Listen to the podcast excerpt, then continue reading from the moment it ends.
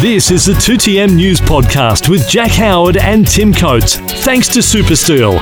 If it's happened in the news over the last week, you'll hear Jack and Tim discuss it right here on the 2TM News Podcast. Thanks to Supersteel Tamworth, providing quality steel products, excellent customer service, along with cutting, bundling, and prompt delivery. There's steel, and then there's Supersteel.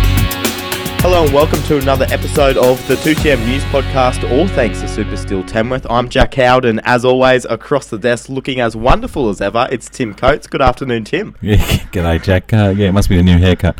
And joining us on the other end of the line, uh, probably one of the busier people in Tamworth, Paul Bennett, the General Manager of Tamworth Regional Council. How are you, mate? Yeah, g'day, gents. It's uh, terrific to be with you today. Yeah, look, it's great to have the opportunity because, and I thought we'd take the chance because uh, in your absence, I think you might have been out of the country, but you, know, you got a new five-year contract. You've done nine years at the helm of the council. Uh, this will take you through to 2025. You must like the place. Uh, yeah, I like the place. Um, I'm hopefully uh, that's an indication that we're we're doing okay as an organisation as well. I think uh, you know I've seen general managers go overseas in the past and get sacked. And it's pretty nice to be given a, a new contract when you uh, when you when you come back. But it certainly have come back refreshed. It was a, a good break. Um, it's been a a really busy period for the organisation, for the city, and for the whole region. So uh, back refreshed, and you know really keen now to kick on with some of these great things that are in the pipeline. And before we get on to what is in the pipeline, might be a good chance to just look back over some of the, the wonderful things that yourself and, and council have done over your, your tenure there already. Yeah, thanks, Jack. Uh, look, I think um, I think you've touched on a really good point there. Nothing is actually really done by the general manager because you've got this massive organisation behind you. And we employ over 600 staff, and you know the the quality of the people that we've been able to recruit and retain in this organisation is exceptional, and that's probably why we're so well regarded by the state government and look to from other councils to um, you know to to understand best practice and the way to deliver some of these things. So.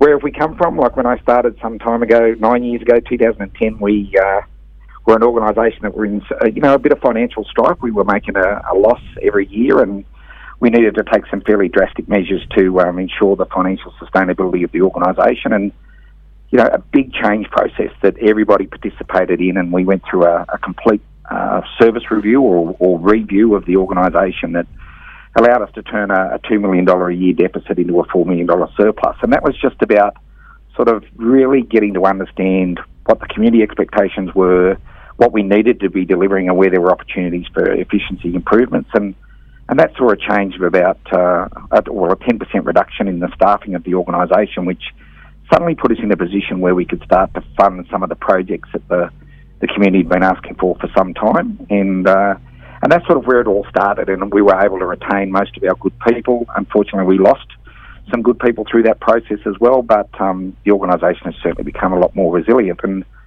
I think from the community's perspective, what they've seen is you know, things like the regional playground, the improvement to the transport networks, um, you know, the new sporting facilities. All those things have come about because we've had the capacity to to partner with state and federal governments by putting our own financial backing behind some of those things. So, you know, some some great things have been delivered over those nine years. Um, I could you know rattle them off for forever, I suppose, but they really come about because number one, you've got a council with a really great vision.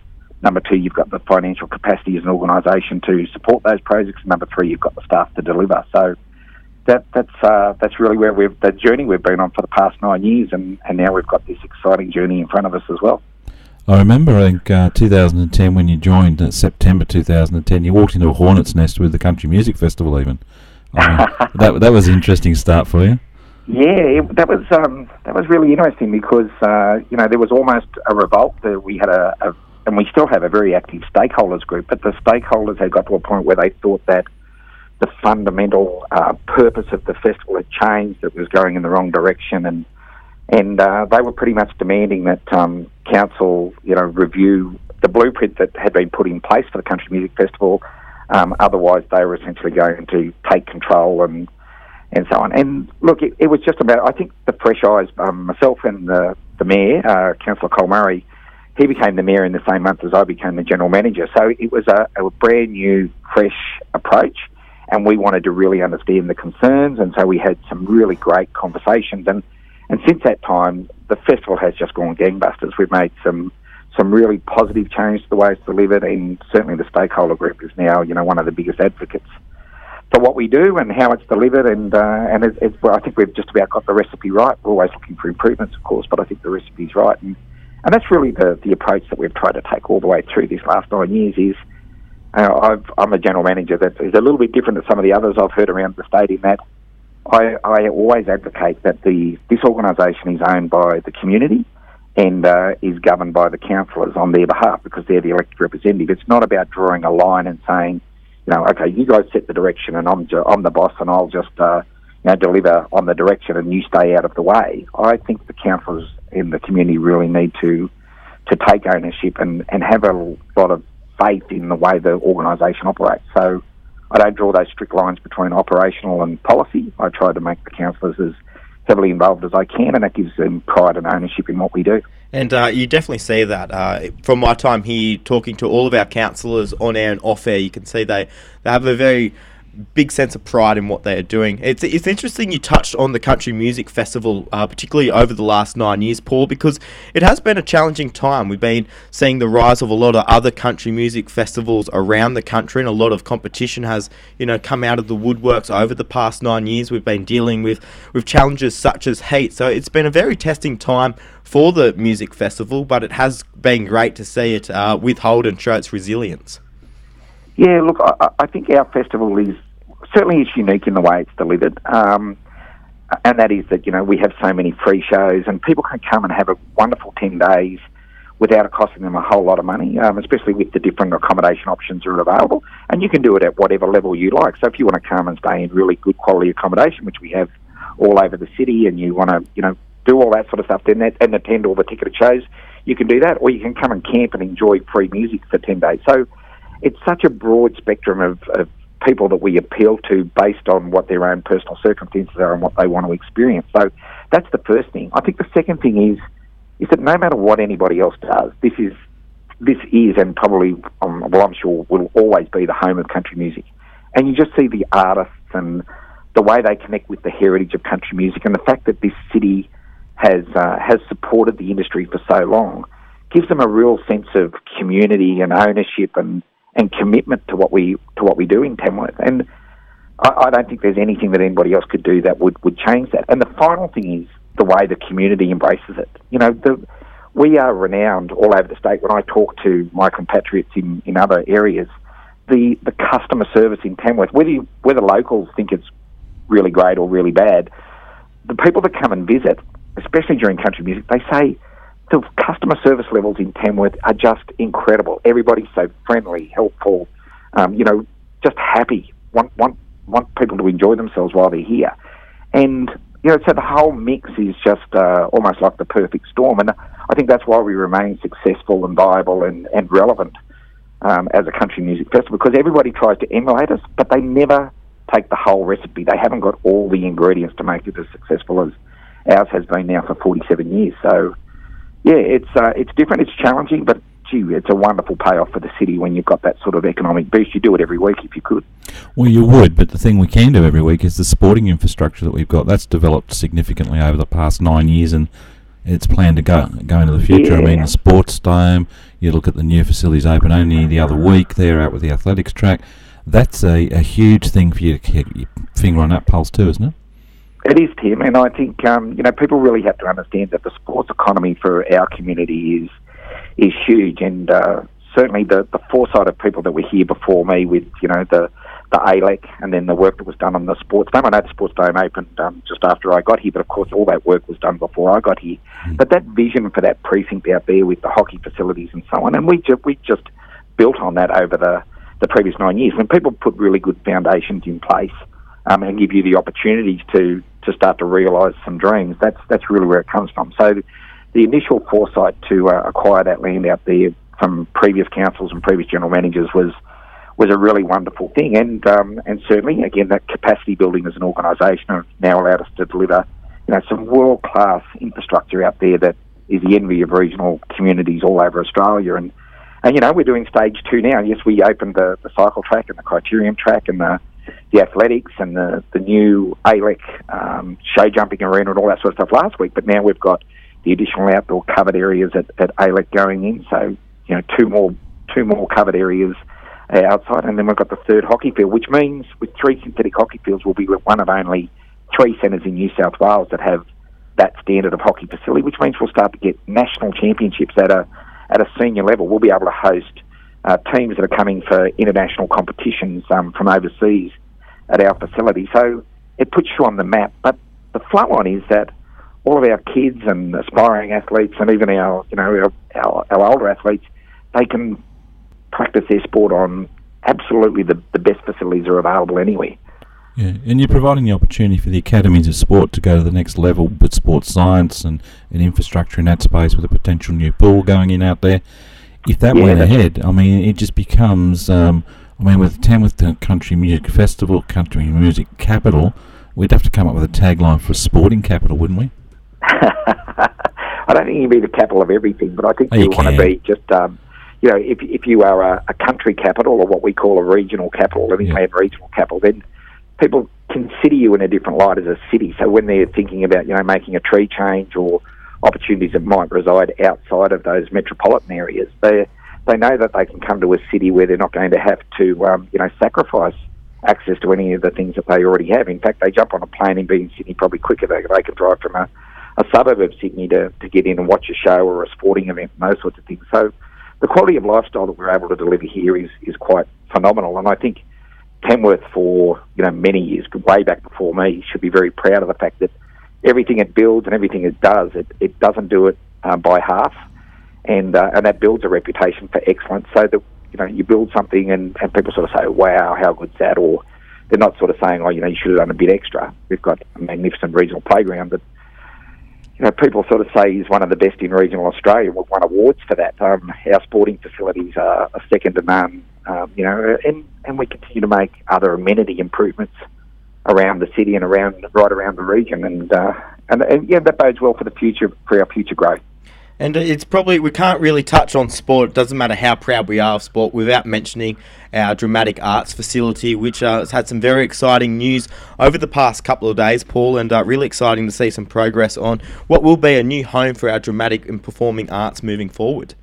Yeah, this um, Jack, this project is uh, something that is super exciting for a city like ours. Um, and you're right, um, when you talk about sport and so on, communities are made up of a whole lot of different um, and diverse people who, who have different ways of relaxing and and uh, and so on. And having a, a, top level performing arts centre is something that's critical to a you know a mature, uh, vibrant city like ours. And uh, so so what's just been announced is obviously we've been working very hard over the last 12 months to develop up some very strong concepts and some business cases around a significant investment into a new performing arts centre. Uh, you know, we're talking about a, a 600 seat uh, uh, theatre plus um, other small breakout rooms, so a, a, concert room and and other facilities that would cater for the full spectrum of you know the conservatorium, conservatorium of music, um, our other bands for um, broadcasting of events, um, a whole range of things. And this will probably be one of the biggest um, building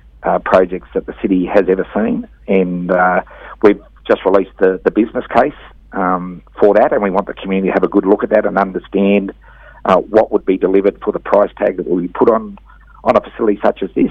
And uh, of course, it won't happen without the support of the state and federal governments. It's it's beyond the capacity of us to to finance it directly as a as a council. But we believe that uh, you know with the the growth of the city and the the quality of the infrastructure that we already have here, that we will get very strong support out of the other tiers of government. So a super exciting project that will be, you know, it, it, it will be like our regional opera house, if you like.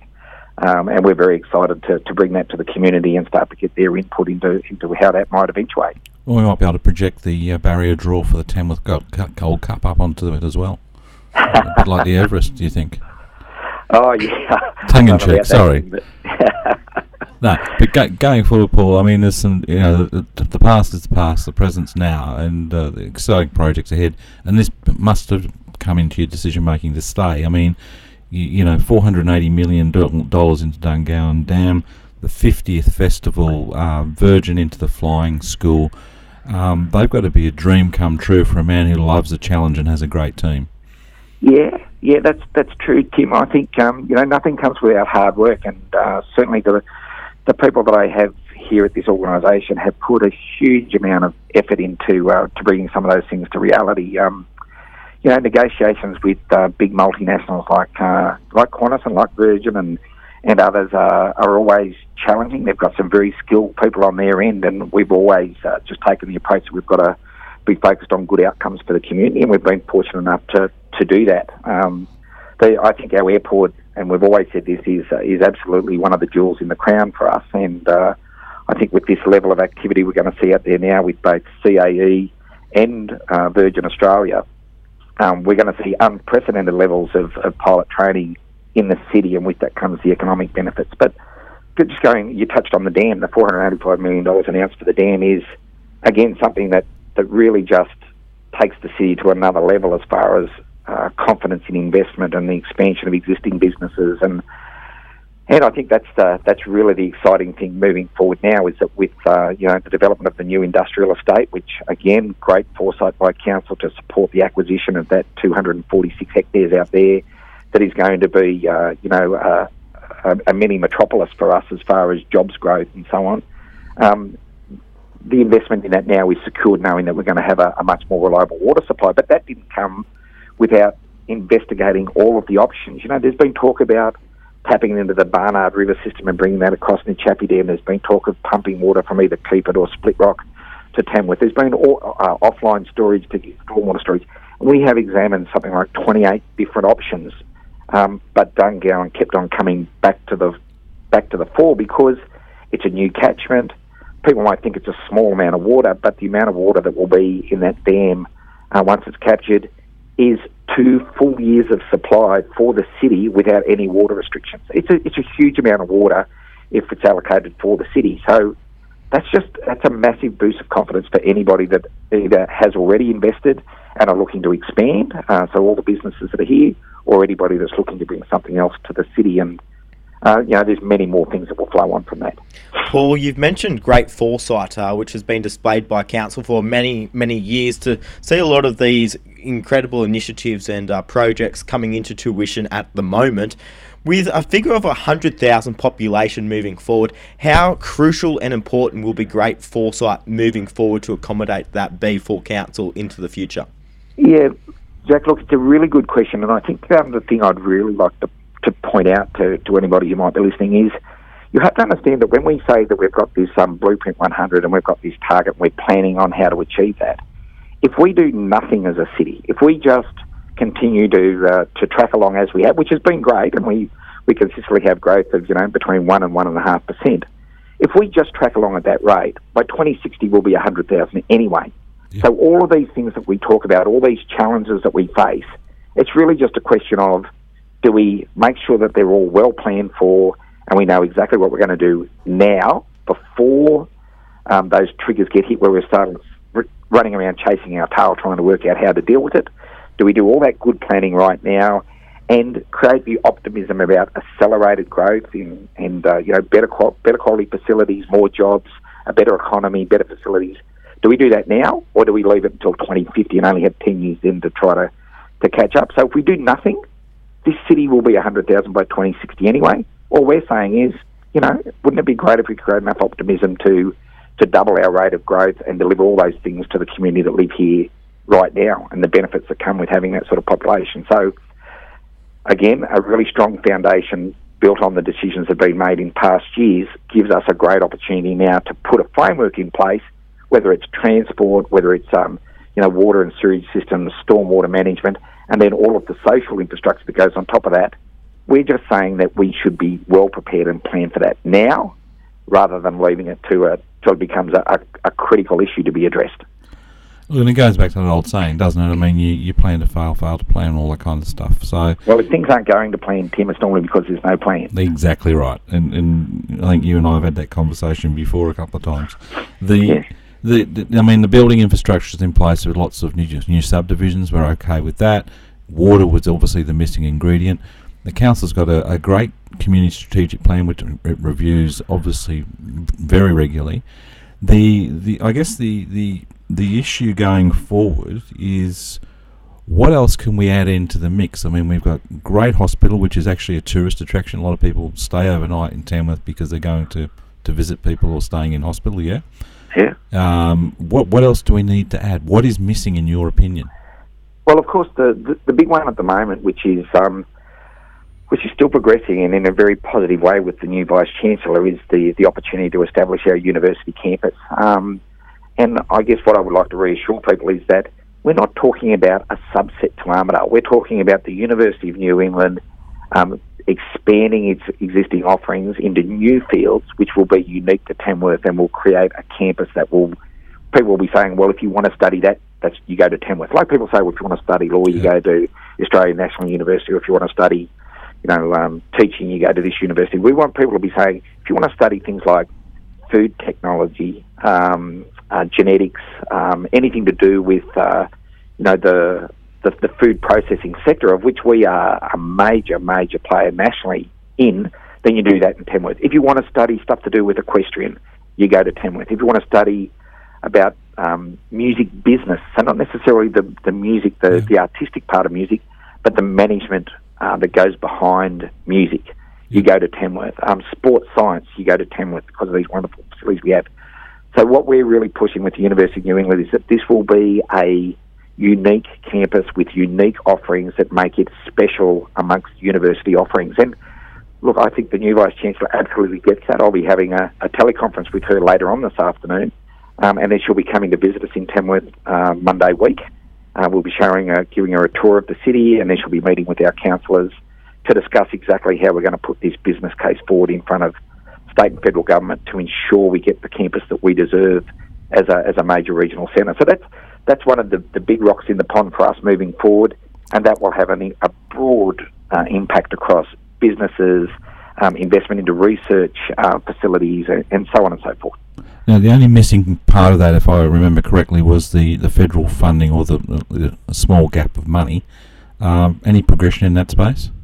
Uh, look, there, there is. I think the, the federal government are very supportive. I think what what we're really trying to understand is what what is the scope of the project from an educational perspective. The original uh, grant application that went forward um, obviously included the campus, but it also included accommodation and other things. I think what the governments are really trying to get their head around, the state and federal government, is what are the bits that they need to invest in as government, and what are the bits that the private sector can participate in, and that could be the provision of accommodation and other services and facilities. So the so new that, vice Paul, chancellor, of- just just Sorry? to interrupt, would, would it it could therefore be a, a private-public partnership as well as the partnership with the? UNE? I think that's exactly right, and I think that's the direction we're probably he- heading in. Is that the university is very keen to do what they do well, and that is to educate people.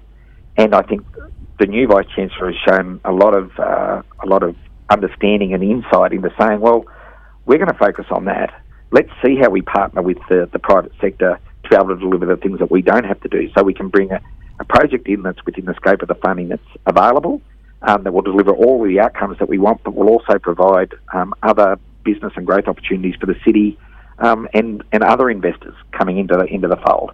Uh, the the university, you really want to have that accommodation in the CBD area because it, it will just be such an activator for our nighttime economy and for all of our businesses in around our fantastic CBD. Look, I think it will, and I, I, I, I, get excited every time I hear it. I mean, I think I there's been many people involved, many conversations, and I may have been involved in a few, but it, it this is the closest it's been to, to getting, getting over the line. And um, congratulations to everybody involved. I hope it really does get there. Yeah, the support of the business community had, you know, there's a there's a, a group that's been formed which is representing the interests of the business community, and they have been absolutely fantastic advocates for it as well. We're Yeah. We're obviously playing the, the political game and trying to get the, the governments over the line from a from a holistic uh, sort of investment and growth perspective. But the business community are really saying, you know, this is a game changer for us as a city and for business confidence. So they've uh, they've been to Canberra themselves and advocated to the relevant ministers, and you know, that all helps as it shows that the whole community is moving in the same direction and both and, and everybody's wanting the, the same outcome. Well, Paul, it's safe to say that your next five years, uh, the contract is going to be a very exciting time. Uh, so many projects for this city, and it will be very interesting to hopefully catch up uh, along the way. But I- incredibly enough to think that at the end of this next uh, contract of yours, uh, to see where where the city is, and it sounds like it's in very safe hands with a fantastic council behind it. But we cannot let you go without finding out a little bit more about Paul Bennett himself. So it's our favourite thing to do on this podcast. It's a bit of a fast five. We'll shoot a couple of questions at you, give our listeners a better idea of one of the men at the helm of all this wonderful stuff moving forward. Tim, I might let you kick us off today. Oh gosh, there's so many questions. Favorite uh, favorite artist or musical band? Uh, well, my favourite artist is Adele. I just think she's uh, incredible. I love her sound, and uh, you've seen her a couple of times in concert, so uh, definitely Adele. There you go. It's a very interesting start here. Paul, we are seeing Fiesta La Peel this weekend. It's going to be uh, a, a fantastic day for the city, but a lot of different food options up for grabs. Uh, if you could have one meal, what is your favourite meal to have? Um, certainly anything Italian. I think um, Italian is just the perfect match to, to red wine. So uh, I love a glass of red wine with a meal. So uh, Italian every day for me. I'd never noticed that about you, to be to be honest. favorite sport? Uh, look, that's a hard one. I've, I've sort of played all sorts of sports throughout my life. Um, but I've got to say, I'm a bit of a rugby union tragic. Um, I was a, a rugby league man for many, many years, and um, but rugby union, I'll, I'll do anything to watch a good game of rugby. All right. And when you're having that meal that Jack asked you about, um, we'll take you to Frattini's at Leichhardt or anywhere you like to have your Italian meal. It Doesn't really matter. But mate, um, four people round the table, you and three others, dead or alive. Who are they and why? Oh wow! Well, Nelson Mandela would be the first one on the list. I think uh, you know just how he dealt with adversity and uh, and just to hear his life story, but also his philosophy about the way people should live. I would I would really love to do that. Um, this will be a weird one. I would love to actually just meet Donald Trump when he's not being such an idiot, like when he's uh, you know just a normal person. You meet lots of politicians, and they can be absolutely fantastic people when you're having a just a conversation with them as a person. Um, it might be a short dinner if he if he plays up too much, but um, I just think he'd be an absolute character to have around the table and uh, to to sort of understand what makes him tick. Um, third one, oh, can I invite Adele so she can provide the uh, post dinner entertainment? Go on, and I thought you were going to say your wife, so there you go. I think Trump will provide a lot of that post dinner entertainment. To be honest with you, Paul. yeah. Um, yeah, look, there's so many great people out there, isn't there? And uh, you know, we've got some wonderful Australians as well. You know, but I've had the uh, the chance to meet a lot of those people, so I'd like to meet somebody a bit different. Mate, fantastic. Thank you for taking the time. It's been a great nine years so far uh, for you and the team involved. As you said, it's it's not about the power of one; it's about the power of many. And uh, you're just one one cog in the wheel, and a very humble man in that regard. So, thanks for all you've done so far, and good luck for the next five and six. Thanks, Tim. Thanks, Jack. Been a pleasure. Thank you very much. That was the General Manager of the Tamworth Regional Council, Paul Bennett, on the line there. Uh, nine years down, five to go. A very exciting five years to come, I'm sure, Tim. Well, technically six, Jack, but I get where you're coming Yep. from because uh, yeah, he's got one year on this contract to go.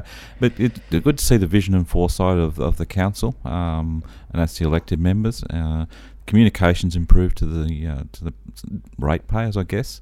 The outcomes seem to be there, and as a community, we seem satisfied with what we've got. So it's a good thing. Yeah, look, and uh, one thing we are doing as a whole, as a community at the moment, is going through an incredibly tough time with the drought, and hopefully that will definitely break in these next five years. And I think as a community, when we do come out the other side, we'll all be much better for it, and we'll learn a lot about ourselves, about our council, and about all the big players in it. So it's it's, going to be a very big years, uh, big five years for how we recover as a community when that does break, but also some of the wonderful infrastructure on the way.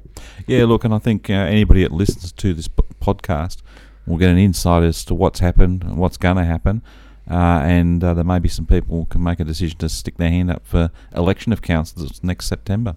There you go. Well, and if you want, we'll uh, have you on and have a chat and uh, find out a little bit more about you in the build up to that one. Well, that just about wraps us up for another week. Thank you so much for uh, another week, Tim. It's always a pleasure. And I'm glad you got out of your sick bed, Jack.